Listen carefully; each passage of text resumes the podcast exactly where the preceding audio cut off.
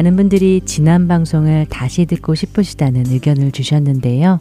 그래서 여러분들의 신앙에 도움이 될 수 있는 프로그램들을 다시 엄선하여 주안의 하나 4부에서 다시 방송을 해드리기로 했습니다.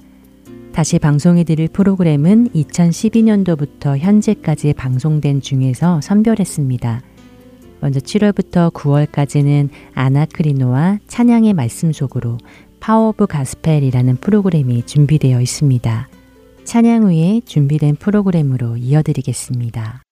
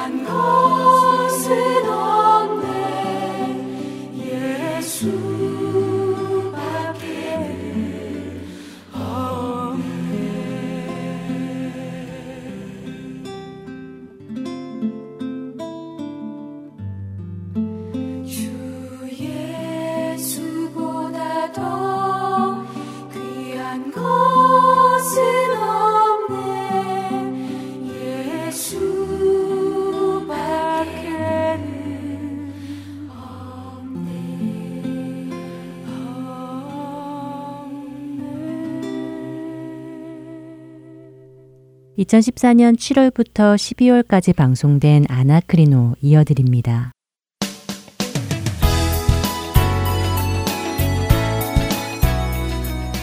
애청자 여러분 안녕하세요. 아나크리노 진행의 최강덕입니다. 안녕하세요. 강승규입니다.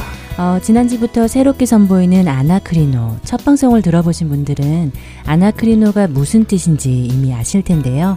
다들 기억하시고 계시겠죠? 예, 아마 우리 할텐 서울 복음 방송 애청자분들은 다들 잘 기억하시고 계실 것이라고 생각합니다. 무슨 뜻이었죠? 네, 아나크리노는 헬라어로서 상고한다는 의미로 찾아보고 묻고 분별하고 확인한다는 의미를 가지고 있다고 지난 시간에 함께 성경을 찾아보았습니다. 그렇죠. 아나크리노 이 프로그램은 여러분들과 함께 베레아 교인들처럼 이 말씀이 정말 그러한가 성경을 찾아보며 확인하고 원작자이신 하나님의 뜻을 구하는 프로그램입니다. 지난 시간 마지막에 마태복음 18장을 읽어 보시라고 권면해 드렸는데 네. 어떻게 우리 최강덕 아나운서 읽어 보셨습니까? 네, 그럼요. 제가 방송을 진행하는데 안 읽어보면 안 되겠죠? 열심히 읽어보았습니다. 자, 그럼 오늘 아나크리노 함께 시작해 보죠. 네. 오늘 우리가 함께 상고해 볼 말씀은 마태복음 18장 20절의 말씀인데요. 네, 두세 사람이 내 이름으로 모인 곳에는 나도 그들 중에 있느니라 라는 말씀이었죠. 예. 어, 그런데 이 말씀을 왜 상고해야 할까? 그것이 더 궁금하던데요. 예, 워낙 많이 알려진 이 말씀을 상고해보자 하는 데에는 분명히 이유가 있겠죠. 네. 예, 최강덕 아나운서는 이 말씀을 주로 언제 사용하시거나 또 들어보셨나요? 음, 보통 소규모 모임 같은 데서 많이 사용하고 들어본 것 같아요. 그렇죠. 예, 예 비록 적은 수가 모여서 이렇게 함께 예배하지만 두세 사람이 내 이름으로 모이는 곳에 예수님께서 함께 하시겠다고 하셨으니까 오늘 이 자리에 예수님께서 함께 하신다는 것을 믿고 예배드리자. 뭐 그럴 때 많이 들어본 것 같은데요. 맞습니다. 숫자에 연연하지 말고 네. 예수님께서 우리와 함께 계시니까 음. 실망하지 말고 예배드리자. 뭐 네. 뭐 이런 식으로 많이 사용하시죠. 또 때로는 두세 사람이 함께 기도하면 예수님께서도 함께 기도하시기 때문에 꼭 들어주신다라고 이해하기도 합니다. 네, 그런 이야기도 들었던 것 같아요. 네, 그럼 제가 최강덕 아나운서에게 질문을 먼저 하나 드릴까요? 네. 어, 예수님께서는 언제 최강덕 아나운서와 함께 계십니까? 네. 그야 물론 항상 함께 계시죠. 그렇죠. 항상 함께 계시죠. 그런데 이 항상 함께 계신다는 것을 어떻게 알 수 있죠? 음, 그야 성경이 그렇게 말씀하시고 계시지 않나요? 마태복음 마지막 장에 음. 예수님께서 볼지어다 내가 세상 끝날까지 너희와 항상 함께 있으리라 라고 말씀하셨잖아요. 그렇지요. 성경은 예수님께서 나와 함께 하시는 정도가 아니라 내 네. 안에 계신다고까지 말씀하십니다. 음. 고린도후서 13장 5절은 예수 그리스도께서 너희 안에 계신 줄을 너희가 스스로 알지 못하느냐 그렇지 않으면 너희는 버림받은 자니라 라고 말씀하시지요. 네. 또 빌립보서 2장 13 절은 너희 안에서 행하시는 이는 하나님이시라고 말씀하십니다. 고린도전서 3장 16절은 너희가 하나님의 성전이고 하나님의 성령이 너희 안에 거하시는 것을 알지 못하느냐고 물으십니다. 네. 또 무엇보다도 예수님께서 친히 요한복음 15장 전체를 통해서요. 우리가 예수님 안에 거하고 예수님께서 우리 안에 거하신다고 말씀하시지요. 네. 우리가 예수님 안에 거하지 않으면 안 된다고 하십니다. 네, 그러고 보니 갈라디아서 2장 20절의 말씀도 생각이 나는데요. 내가 그리스도와 함께 십자가에 못 박혔나니 그런즉 이제는 내가 산 것이 아니요 오직 내 안에 그리스도께서 사신 것이라 라는 말씀이요. 맞습니다. 그래서 예수 그리스도를 통해 구원을 얻은 하나님의 자녀들에게는 아들의 영, 곧 예수 그리스도의 영이신 성령께서 음. 오셔서 우리와 함께 살아가기 시작하십니다. 네. 그렇게 예수님께서는 나와 함께 계십니다. 네. 내 안에 살아 계시지요. 음. 그렇다면 예수님께서 한 명이 되었던 두 명이 되었던 또 열 명이 되었던 백 명이 되었던 숫자에 상관없이 그리스도인 안에 함께 계시는 것이 아닙니까? 어, 따지고 보니 그렇네요. 우리 안에 살아계시는 예수님께서 굳이 두세 사람이 내 이름으로 모이는 곳에 나도 그들 중에 있느니라 라고 하시는 이유가 뭘까요? 예, 성경에는 정말 은혜되는 말씀이 많이 있죠. 또 사람마다 각자 좋아하는 말씀들도 따로 있고요. 그런데 때때로 우리가 말씀을 한 구절만 떼어서 보고 그 말씀을 본래의 의도와는 틀리게 자신에게 좋은 음. 말로 해석하고 혼자 좋아하는 경우도 은근히 많거든요. 저도 가끔 성경을 읽다가 어, 이 말씀이 그런 뜻이 아니었네라고 스스로 되묻는 경우가 참 많았습니다. 음. 오늘 이 마태복음의 말씀도 그런 경우인데요. 사실 신학교에서 수업을 듣다가요. 교수님께서 이 말씀이 우리가 생각하는 그런 뜻이 아니라고 하셔서 저도 깜짝 놀랐습니다. 오, 학교에서 배우셨군요. 예, 처음에 교수님께서 그냥 그런 뜻이 아니라고 하시고 마시는 거예요. 네. 그래서 수업이 끝나고 여쭤봤죠. 음. 그런 뜻이 아니면 도대체 어 어떤 뜻이냐고요. 네. 지금껏 우리는 다 적은 숫자 가운데서도 낙심하지 말고 예수님께서 함께 계시니까 음. 용기를 가지고 기도하자, 네. 예배하자 뭐 이런 뜻으로 알고 있는데 이것이 아니라니 도대체 무슨 말씀이냐고 제가 여쭤봤어요. 네. 그랬더니 교수님께서 뭐 마태복음 18장 전체를 잘 읽어보며 지금 예수님께서 무슨 말씀을 하시는지 생각해 보라고 하시더라고요. 아, 마태복음 18장 전체를요? 네, 그래서 마태복음 18장 전체를 읽으면서 우리가 자주 쓰는 이 20절의 말씀을 보니까요. 지금껏 생각하던 것과는 음. 전혀 다른 의미가 있더라고요. 어, 저도 지난주에 마태복음 18장 전체를 읽어보기는 했는데요. 네.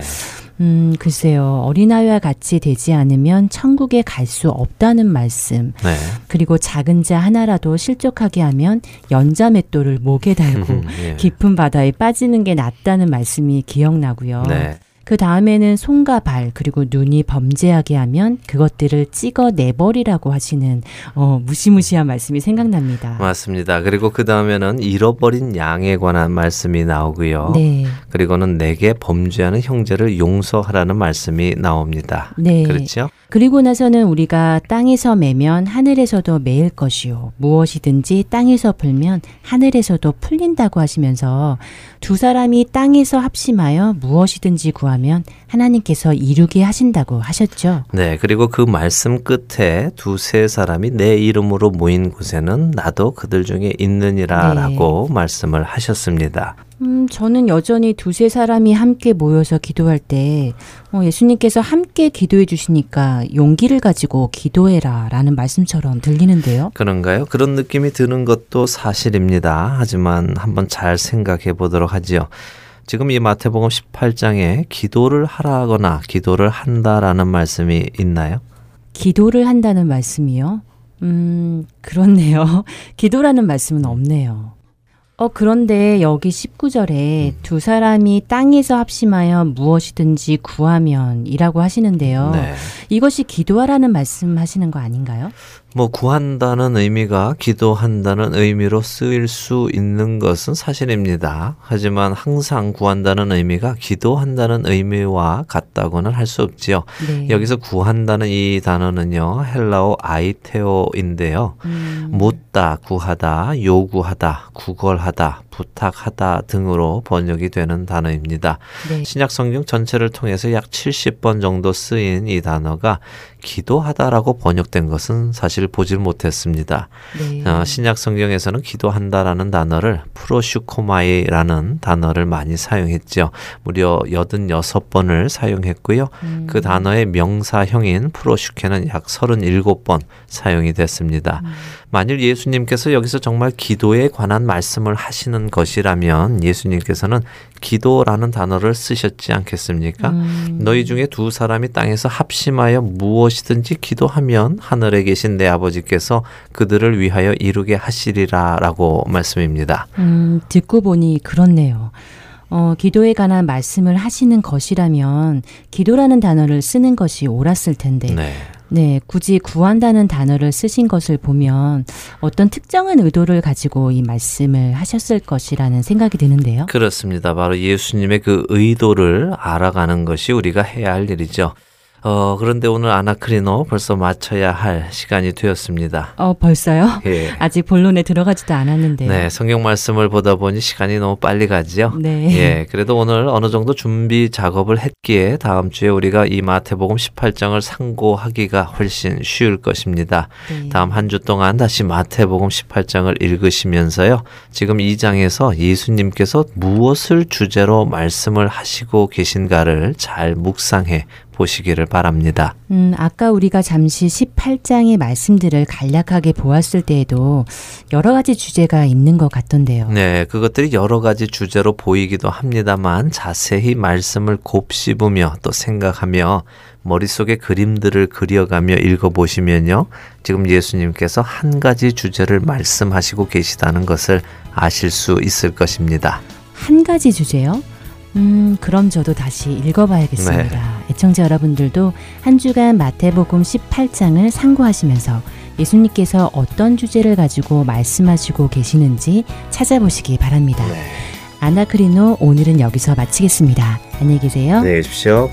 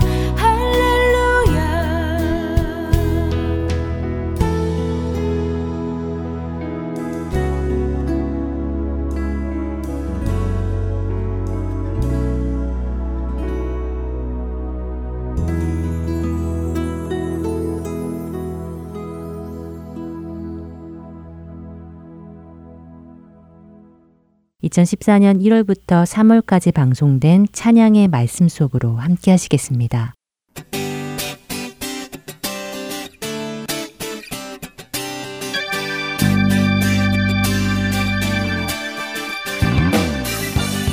할텐 서울 복음 방송 애청자 여러분 안녕하세요. 찬양의 말씀 속으로의 박윤규입니다. 그리스도인이란 세상과 구별된 사람입니다. 그렇기에 이 세상에서 살아가며 동시에 거룩한 하나님의 자녀로서 살아가기란 쉽지 않습니다. 복음이 금지된 지역에서 예수님을 믿는 사람들은 생명의 위협을 느끼는 고난과 핍박에 노출되어 있기도 합니다. 또 세상을 향해 진리를 외치는 사람들은 억압과 곤경에 처하기도 합니다. 하지만 그리스도인에게 이렇게 커다란 공경과 핍박만이 있는 것은 아닙니다. 그리스도인으로 살아가는 것은 일상생활의 작은 것에서부터 시작되기에 그렇습니다. 가정과 교회, 학교와 일터에서부터 내 이웃을 사랑하라, 시기하지 말라, 분노를 내지 말라 라는 주님의 말씀을 따르기 위해 자기를 죽이는 훈련에서부터 그리스도인의 곤경과 핍박은 시작됩니다. 저는 이 작은 훈련에서부터 참 힘들어 하는데요. 왜냐하면 힘들고 어려운 일에 맞닥뜨릴 때 하나님께 기도하는 것보다는 저의 죄성이 먼저 나올 때가 참 많기 때문입니다. 사람을 향해 원망도 생기고 때때로 욱하고 행동으로 먼저 반응하기도 합니다. 그리스도인이 가는 길이라는 것은 결국 예수 그리스도의 보혈에 의지하여 나의 죄성과 싸워 나가는 길이라고 해도 과언이 아닐 것이라고 생각합니다. 그래서 오늘 이 시간을 통해 여러분들과 나누고 싶은 찬양은 역경과 고난 안에서 하나님만을 의지하며 믿음으로 이겨내는 것에 대한 찬양곡 주의 길이라는 곡입니다. 어떤 찬양인지 먼저 잠시 들으신 후에 이야기 계속 나누겠습니다. 이라도 나는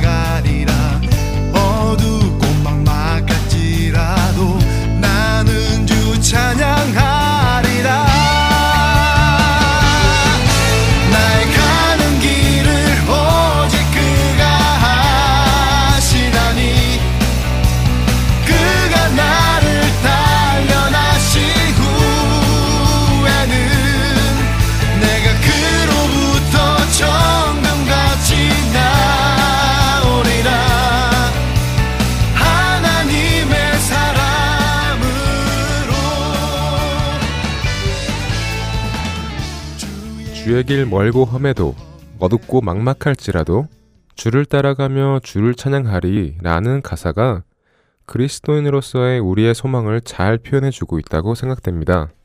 하지만 우리의 마음은 이렇게 주를 따라가기를 원하지만 우리의 육신은 마음처럼 주님을 쉽게 따라가지는 못하고 있는데요. 좁은 문으로 들어가라. 멸망으로 인도하는 문은 크고 그 길이 넓어 그리로 들어가는 자가 많고 생명으로 인도하는 문은 좁고 길이 협착하여 찾는 자가 적음이라. 예수님께서 우리 크리스찬들이 들어가야 할 문을 설명하고 계십니다. 예수님의 이 말씀에서 우리는 두 가지의 문을 볼 수 있는데요. 하나는 넓은 문, 다른 하나는 좁은 문입니다. 우리가 가야 할 길은 멸망으로 인도하는 문이 아니라 생명으로 인도하는 문입니다. 우리를 생명으로 인도하는 문은 어떻다고 설명하십니까? 그 문은 좁고 길이 협착하여 찾는 자가 적다라고 하셨습니다. 여기서 좁다라는 단어의 원어적 의미는 장애물이 있다는 뜻이고 협착하다의 의미는 매우 좁아 두 사람이 들어가기에 매우 비좁아서 힘들다라는 뜻으로 환난을 당하다 또는 고난을 당하다의 뜻을 가지고 있다고 합니다. 즉, 좁은 문으로 들어가는 사람이 적은 이유는 그 문으로 들어가는 사람들 앞에는 장애물이 있을 뿐만 아니라 그 문으로 들어가서 가는 좁은 그 길에는 고난과 환난이 있기 때문입니다. 그렇기에 우리는 왜 사람들이 넓은 문으로 들어가고자 하는지 알 수 있습니다. 그 이유는 좁은 문과 반대로 넓은 문에는 고난과 환난이 없기 때문입니다. 예수님은 분명하게 우리가 좁고 협착한 길이 있는 좁은 문으로 들어가라고 명령하십니다. 여러분들은 그 좁은 문으로 들어가서 좁고 협착한 그 길을 가고 계십니까? 그 길을 가시면서 주의 길 멀고 험해도 나의 상황이 힘들고 공허하고 어둡고 막막할지라도 라는 오늘 이 찬양의 가사처럼 주님을 찬양하며 따라가시겠습니까? 디모데 후서 3장 12절은 무릇 그리스도 예수 안에서 경건하게 살고자 하는 자는 박해를 받으리라 라고 우리에게 말씀하십니다. 이 말씀을 반대로 생각해 본다면 그리스도 예수 안에서 경건하게 살고자 하지 않는다면 박해를 받지 않는다는 말도 될 것입니다. 내 삶에 그리스도인이기에 오는 박해가 없다면 그것은 어쩌면 나는 그리스도 안에서 경건하게 살아가고 있지 않다는 증거가 될 수도 있을 것입니다. 좁은 문으로 가는 것이 아니라 넓은 문으로 들어가는 그 길을 가고 있는 것일 수도 있다는 것입니다. 그것을 깨닫는다면 이제 그 넓은 길을 빠져나올 수 있는 용기와 좁은 길을 걷겠다는 결심이 굳건해 지시기를 주님의 이름으로 진심으로 소망합니다. 이 찬양의 후렴 부분의 가사를 보면 나의 가는 길을 오직 그가 아시나니 그가 나를 단련하신 후에는 내가 그로부터 정금같이 나오리라 하나님의 사람으로 내게 힘을 주신 주님을 영원히 찬양하며 나의 소망 대신 주님께 감사로 나아가리라는 가사를 들으실 수 있습니다. 이 가사는 우리가 잘 아는 욥기 23장 10절의 말씀을 기초로 쓰여졌습니다. 욥기 23장 9절부터 10절 말씀입니다. 그가 왼쪽에서 일하시나 내가 만날 수 없고 그가 오른쪽으로 돌이키시나 배울 수 없구나. 그러나 내가 가는 길을 그가 아시나니 그가 나를 단련하신 후에는 내가 순금같이 되어 나오리라. 욥기를 읽어보신 적 있으신가요? 욥이 어떤 사람인지, 어떤 고난을 받았고, 그 고난 속에서 어떻게 무엇으로 살았는지 알고 계신가요? 저는 최근에 욥기를 자세히 읽어볼 기회가 있었습니다. 너무나 힘들고 어렵고 앞이 보이지 않는 캄캄한 상황 속에서 한 지인의 권유로 읽어보게 되었는데요. 욥기는 많은 분들이 아시듯이 고난 속에서도 믿음을 잃지 않는 욥의 모습을 나타내주는 성경입니다. 욥은 자신의 재산, 자식, 건강까지 다 잃고 자신의 아내에게마저 저주의 말을 듣게 됩니다. 하지만 욥은 이 상황 속에서도 믿음을 잃지 않습니다. 그는 자신에게 일어나는 모든 환난과 고통 속에서도 하나님을 원망하지 않았습니다. 하나님께서 우리에게 주시는 고난은 우리를 힘들게 하는 것에 목적이 있는 것이 아니라 우리의 믿음이 성장하는 것에 목적이 있습니다. 주님 안에서 겪는 시련과 고통은 우리를 연단시켜 더 강한 믿음으로 성장시켜 주십니다. 마치 정금처럼 말입니다. 여기서 정금이란 순금을 의미하는데요. 순금은 망치로 부수어서 용광로 속에 집어넣어 금 위에 함유되어 있는 불순물을 없애는 과정을 여러 번 반복하는 연단을 통해 만들어진다고 합니다. 그런데 순금을 연단하는 대장장이가 언제 그 연단을 멈추는지 아십니까? 계속되는 연단 속에서 대장장이는 수시로 불순물이 태워지고 있는 금을 들여다보며 금의 상태를 확인한다고 하는데요. 불순물이 계속적으로 타고 어느 순간 대장장이의 얼굴이 그 순금 위에 맑게 비추어질 때 비로소 대장장이는 불순물 태우는 작업을 멈춘다고 합니다. 하나님은 우리를 연단하시는 분이십니다. 우리 안에 있는 불순물이 다 없어질 때까지, 그리고 우리의 모습에서 하나님의 형상이 비춰질 때까지 그 연단의 작업을 쉬지 않고 하실 것입니다. 이것이 바로 우리가 그리스도인으로서 온전하게 되어가기 위해 겪는 환난과 고난입니다. 오늘은 주의 길이라는 찬양의 가사를 통해서 매우 좁아 두 사람이 들어가기에도 힘든 그 길을 가야 하는 이유와 그 길을 걸어가는 동안 하나님께서 우리를 연단하여 그리스도의 형상으로 우리를 빚어가신다는 것을 생각해 보았습니다. 주님의 인도하심을 따라 좁은 문으로 들어가는 그 길을 따라 계속해서 걸어간다면 우리는 언젠가 정금처럼 나아올 것입니다. 한 명도 낙오하지 않고 그 길에 끝까지 가는 우리 모두가 되기를 바랍니다.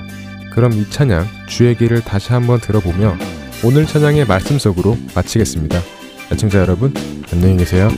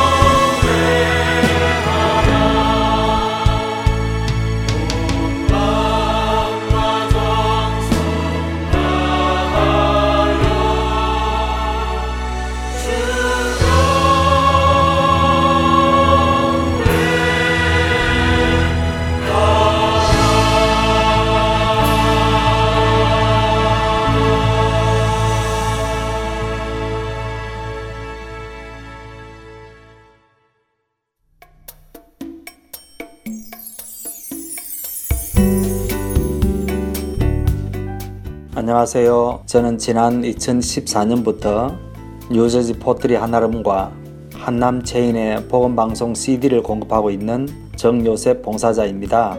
믿지 않는 분들에게는 예수님의 복음을, 믿는 자들에게는 생각과 마음을 지킬 수 있도록 도와주는 복음방송이 정말 얼마나 감사한지 모릅니다.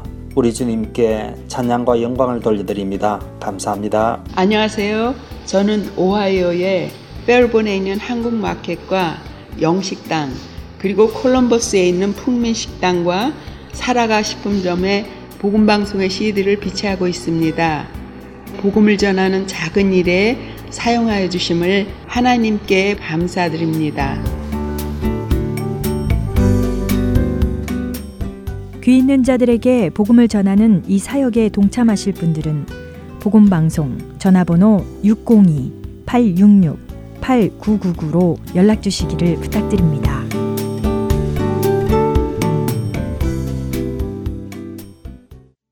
(2015년 10월부터 12월까지) 방송된 Power of Gospel 이어드립니다.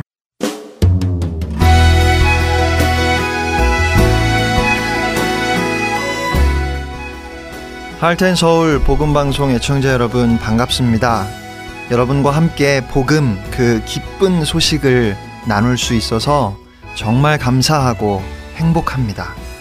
지난주에 저는 창세기 3장에 기록되어 있는 아담과 하와가 선악과를 따먹은 사건을 통해서 인간의 문제가 환경이나 상황 때문이 아니라 자기 자신 때문임을 말씀드렸습니다. 아무것도 부족한 것이 없는 완전한 환경에서 출발했던 인간이 스스로 하나님을 거역하면서부터 이 세상의 모든 문제가 생겨났습니다. 또한 그래서 궁극적으로 우리의 모든 문제는 하나님과의 잘못된 관계 때문이고 하나님과의 관계를 회복할 수 있는 유일한 길, 그것이 바로 십자가 복음이라는 것을 여러분과 나누었습니다. 오늘은 지난주에 이어서 이 선악과 사건을 조금 더 자세히 살펴보고 싶습니다. 창세기 2장 8절 9절 말씀입니다. 제가 읽겠습니다. 하나님의 말씀입니다. 여호와 하나님이 동방의 에덴의 동산을 창설하시고 그 지으신 사람을 거기 두시니라. 여호와 하나님이 그 땅에서 보기에 아름답고 먹기에 좋은 나무가 나게 하시니 동산 가운데에는 생명나무와 선악을 알게 하는 나무도 있더라. 이어서 16절 17절입니다. 여호와 하나님이 그 사람에게 명하여 이르시되 동산 각종 나무의 열매는 내가 임의로 먹되 선악을 알게 하는 나무의 열매는 먹지 말라. 네가 먹는 날에는 반드시 죽으리라 하시니라. 아멘. 하나님께서 선악을 알게 하는 나무를 에덴 동산 중앙에 두셨습니다. 그리고는 동산에 있는 모든 나무의 열매는 마음대로 다 먹어도 좋지만 선악을 알게 하는 나무의 열매는 먹지 말라고 하셨고 먹으면 반드시 죽으리라고 말씀하셨어요. 그리고 여러분이 잘 아시는 것처럼 뱀의 유혹에 넘어간 하와가 선악과를 따먹었고 아담에게도 주어서 아담도 선악과를 먹었습니다. 우리는 아담과 하와가 하나님의 말씀을 거역하고 선악과를 따먹은 것, 아담과 하와가 지은 이 최초의 죄를 가리켜서 원죄라고 부릅니다. 그러면 아담과 하와가 지은 원죄는 무엇일까요? 쉽게 말하면 하나님의 말씀을 듣지 않은 겁니다. 선악을 알게 하는 나무의 열매는 먹지 말라고 하셨는데 그들이 먹었습니다. 그런데 아담과 하와의 죄가 단순히 하나님이 말씀하신 것을 지키지 않은 것, 하나님이 하지 말라고 하신 것을 했다는 그것 자체라면 그래서 하나님이 진노하시고 그들을 영원히 벌하시고 그 자손까지 모두 하나님의 영원한 진노 가운데 있게 하셨다고 한다면 저는 하나님이 너무 매정한 분 같습니다. 왜냐하면 인간이 너무 연약하기 때문에 그렇습니다. 저희 집 거실에 사탕이 들어있는 작은 항아리가 있습니다. 제 딸이 3학년인데 학교 다녀와서 공부 다 하면 허락을 받고 사탕을 하나 골라서 먹을 수 있어요. 그런데 어느 날 제 딸이 허락 없이 사탕을 하나 꺼내 먹었어요. 너무 먹고 싶어서 맛있어 보여서 유혹을 이기지 못하고 그래서 먹었다면 아무리 제가 마음대로 먹지 말라고 했고 설령 허락 없이 먹으면 내 딸이 아니다라고 그렇게 말했다고 해도 그래서 제가 제 딸을 집에서 나가라고 하지는 못할 것 같아요. 그렇게 하지 않을 겁니다. 그러니까 아담과 하와의 죄는 단순히 하지 말라고 하신 것을 했다는 것, 그 자체는 아니라고 생각합니다. 사탄이 하와를 찾아왔습니다. 그리고 이렇게 묻습니다. 정말 하나님께서 동산의 어떤 나무의 열매도 먹으면 안 된다고 말씀하셨니?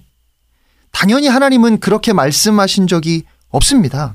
오히려 모든 나무의 열매를 마음대로 먹어도 좋다고 하셨고, 동산 중앙에 있는 선악과만 먹지 말라고 하셨어요.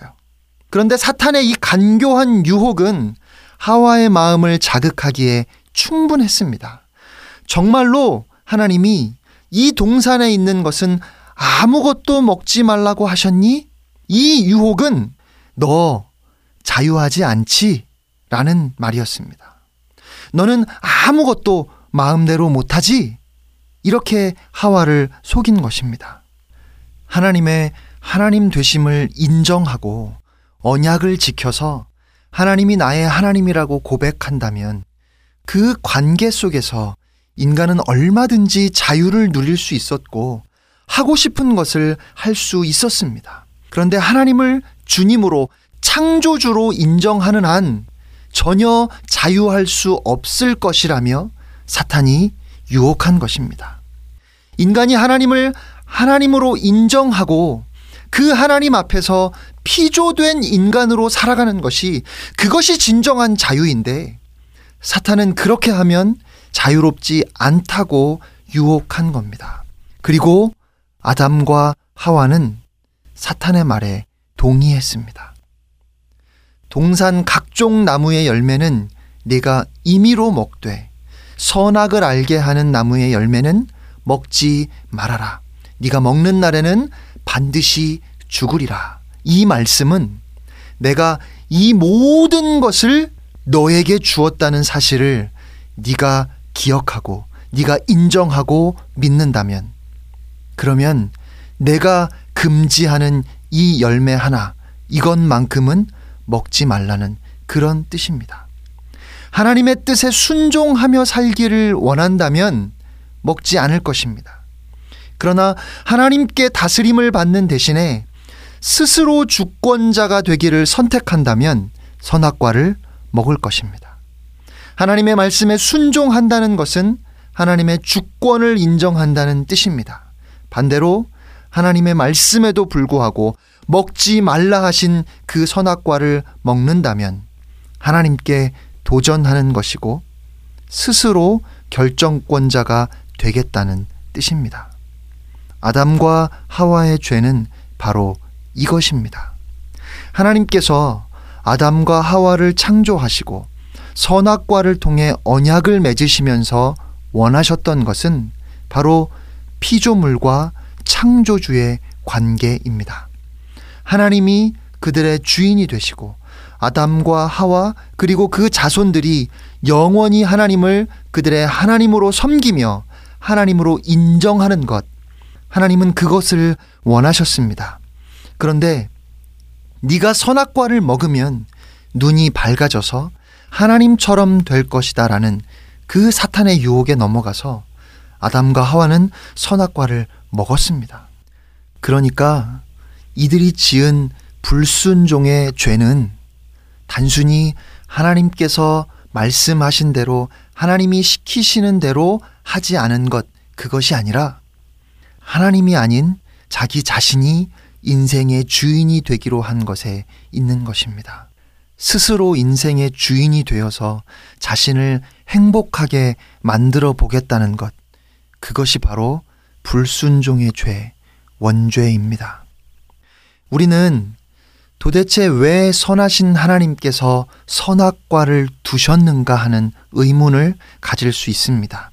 선하신 하나님께서 도대체 왜 선악과를 두신 겁니까? 그것도 억지로 찾아가서 보지 않으면 보기 어렵게 구석에 두지 않으시고 동산 중앙에 한가운데 두셔서 매일 그 나무를 볼 수 있도록 하셨습니다. 차라리 선악과가 없었더라면 아담과 하와가 죄를 범하지 않았을 거잖아요. 그런데 사실은 그렇지 않습니다. 선악과는 언약입니다.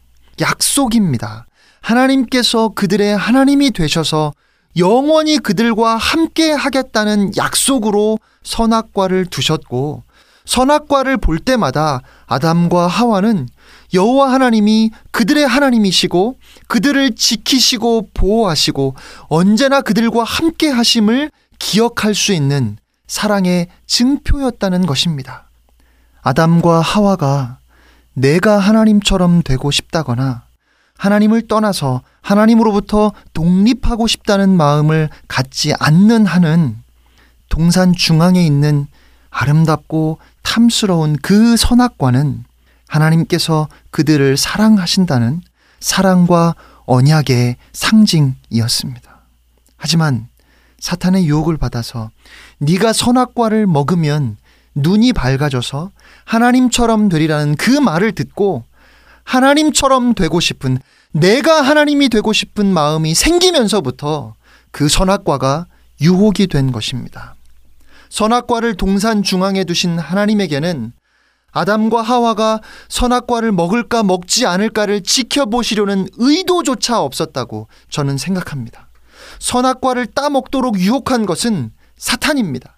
사탄의 그럴듯한 말솜씨와 능숙한 거짓말에 아담과 하와는 마음이 흔들렸고 스스로 하나님이 되어서 하나님으로부터 독립하고 싶은 마음을 품게 되었습니다. 하나님께서는 그렇게 되도록 하시려는 것이 아니라 아담과 하와의 하나님이 되셔서 영원히 그들을 지키시겠다는 사랑과 언약의 증표로 선악과를 두셨고 선악과를 따먹지 않고 하나님을 하나님으로 섬기는 동안에는 그 선악과는 하나님의 보호하심, 하나님의 사랑의 증표였습니다. 하나님의 의도는 인간을 넘어뜨리기 위함도 넘어지는지 넘어지지 않는지를 보기 위함도 아니었던 것입니다. 죄는 그런 하나님에 대한 반역이자 반항입니다. 죄는 인간이 하나님의 뜻에 반하여 자기 뜻을 주장하는 것입니다. 하나님을 무시하고 하나님을 거부하는 것이고 하나님과 대적하여 싸우는 것이며 하나님의 영광을 위해 살기를 거부하는 것입니다. 하나님께서 말씀으로 천지를 창조하셨습니다. 하나님께서 별들에게 정확한 시간에 맞춰 밤하늘의 모습을 드러내라고 명하셨습니다. 별들은 하나님의 명령에 그대로 따랐습니다. 하나님께서 행성들에게 각자의 궤도를 돌라고 말씀하셨습니다. 행성들도 하나님의 명령에 복종했습니다. 하나님께서 골짜기는 낮아지고 산들은 높이 솟아오르라고 명령하셨습니다. 산들과 골짜기들도 두려워하며 그 말씀에 순복했습니다. 하나님은 모래 위에 선을 그으시고 바다가 더 이상 그 선을 넘지 못하게 하셨습니다. 바다는 공손하게 하나님의 명령에 따랐습니다. 피조물 가운데 가장 큰 힘을 지닌 모든 것이 어김없이 하나님께 복종하는데 오직 인간만 하나님의 명령에 불복종했습니다. 하나님을 향해서 그 작은 주먹을 계속해서 휘두르고 있습니다. 인간의 모습은 마치 주먹으로 바위를 치는 어린아이처럼 너무도 애처롭습니다. 여러분, 이것이 죄입니다. 이것이 우리의 모습입니다. 아담과 하와는 그 죄 때문에 하나님을 떠나야 했습니다. 하나님을 떠난 그들에게 임한 것은 사망이고 하나님의 심판과 정죄로 인한 절망입니다. 이것이 죄의 결과입니다. 그 이후 이 땅에 태어난 모든 사람은 태어나면서부터 다 자기 인생의 주인이 되어서 스스로의 행복을 추구하지 않으면 안 되게 된 것입니다. 이것이 죄의 본질입니다.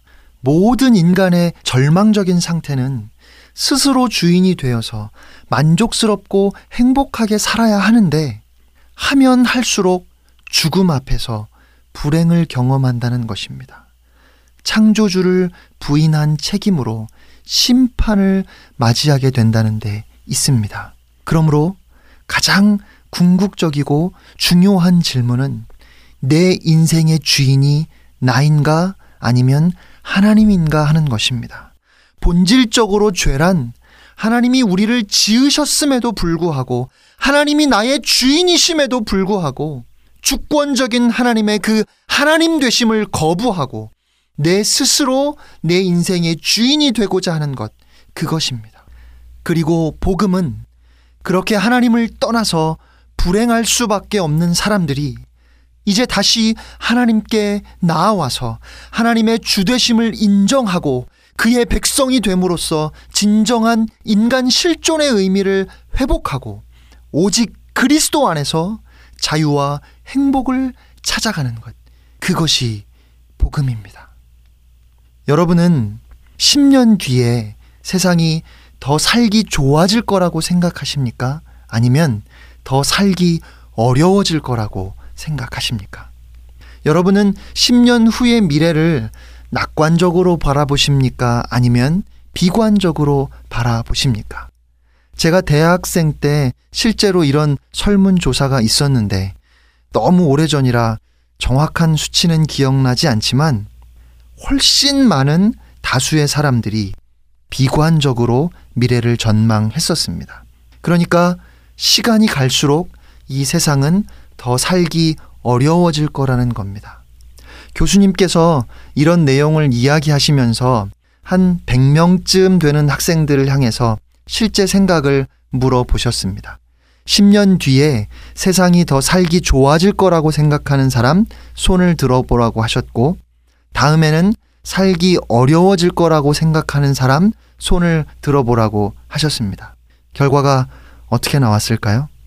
설문조사 결과와 마찬가지로 세상은 더 살기 어려워질 거라고 생각하는 학생들이 훨씬 더 많았습니다.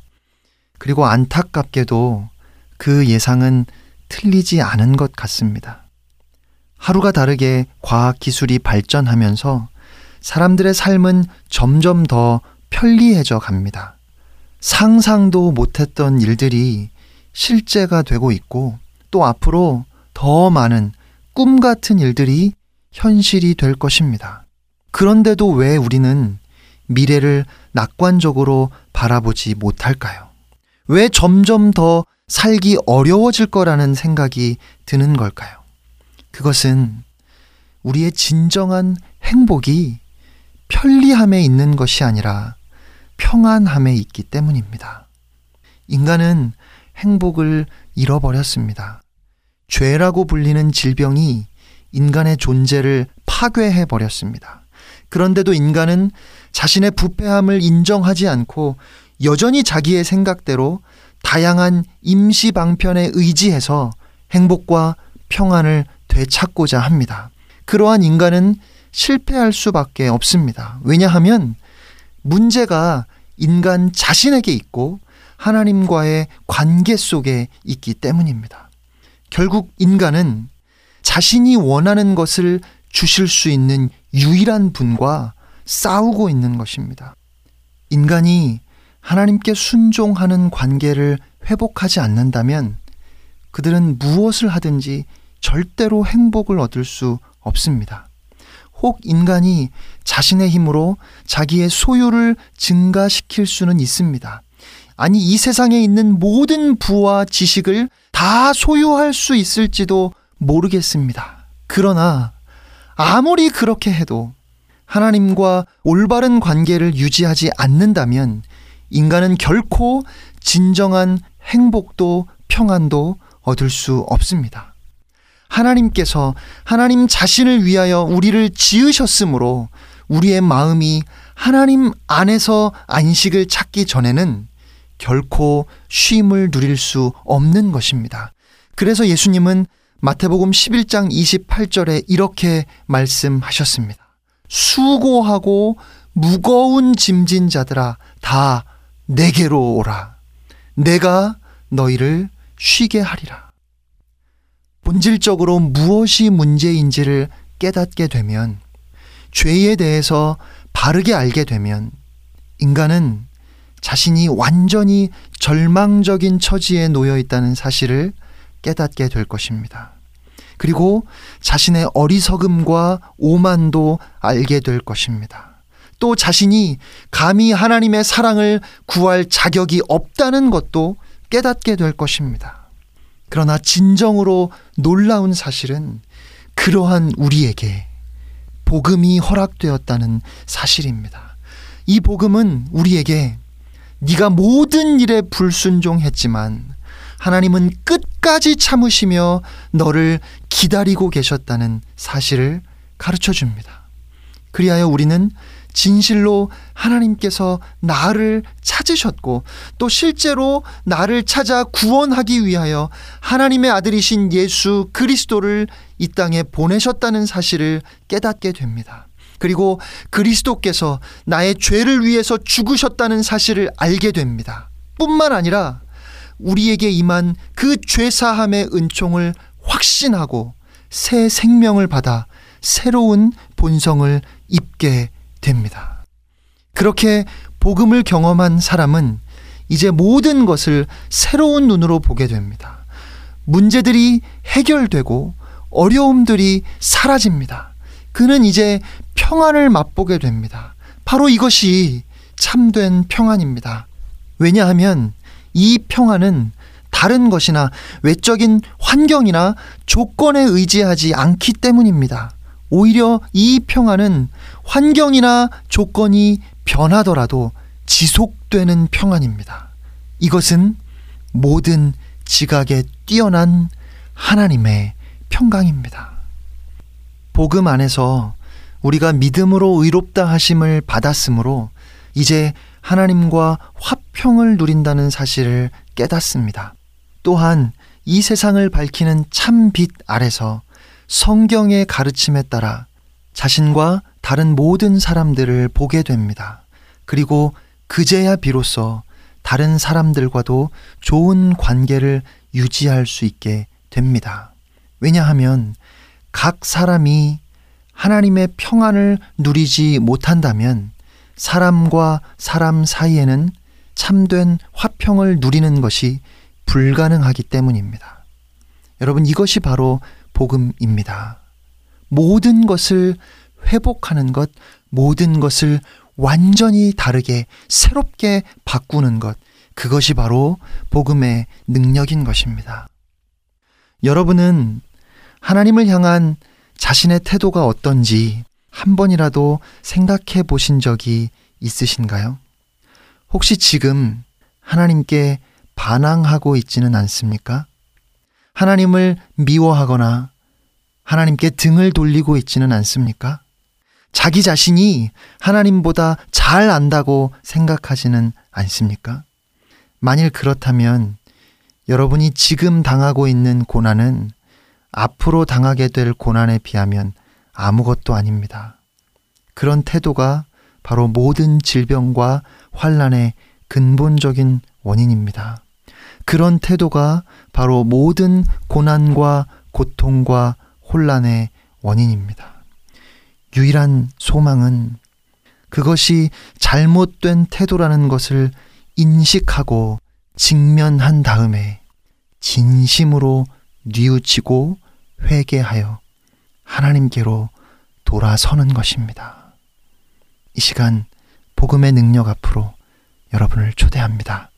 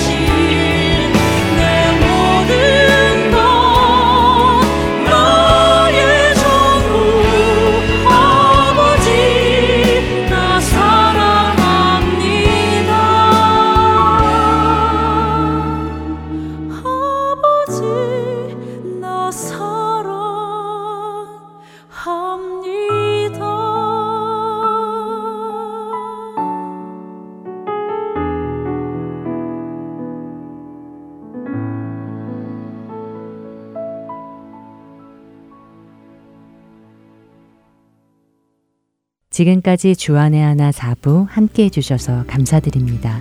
계속해서 주안의 하나 5부로 이어드립니다.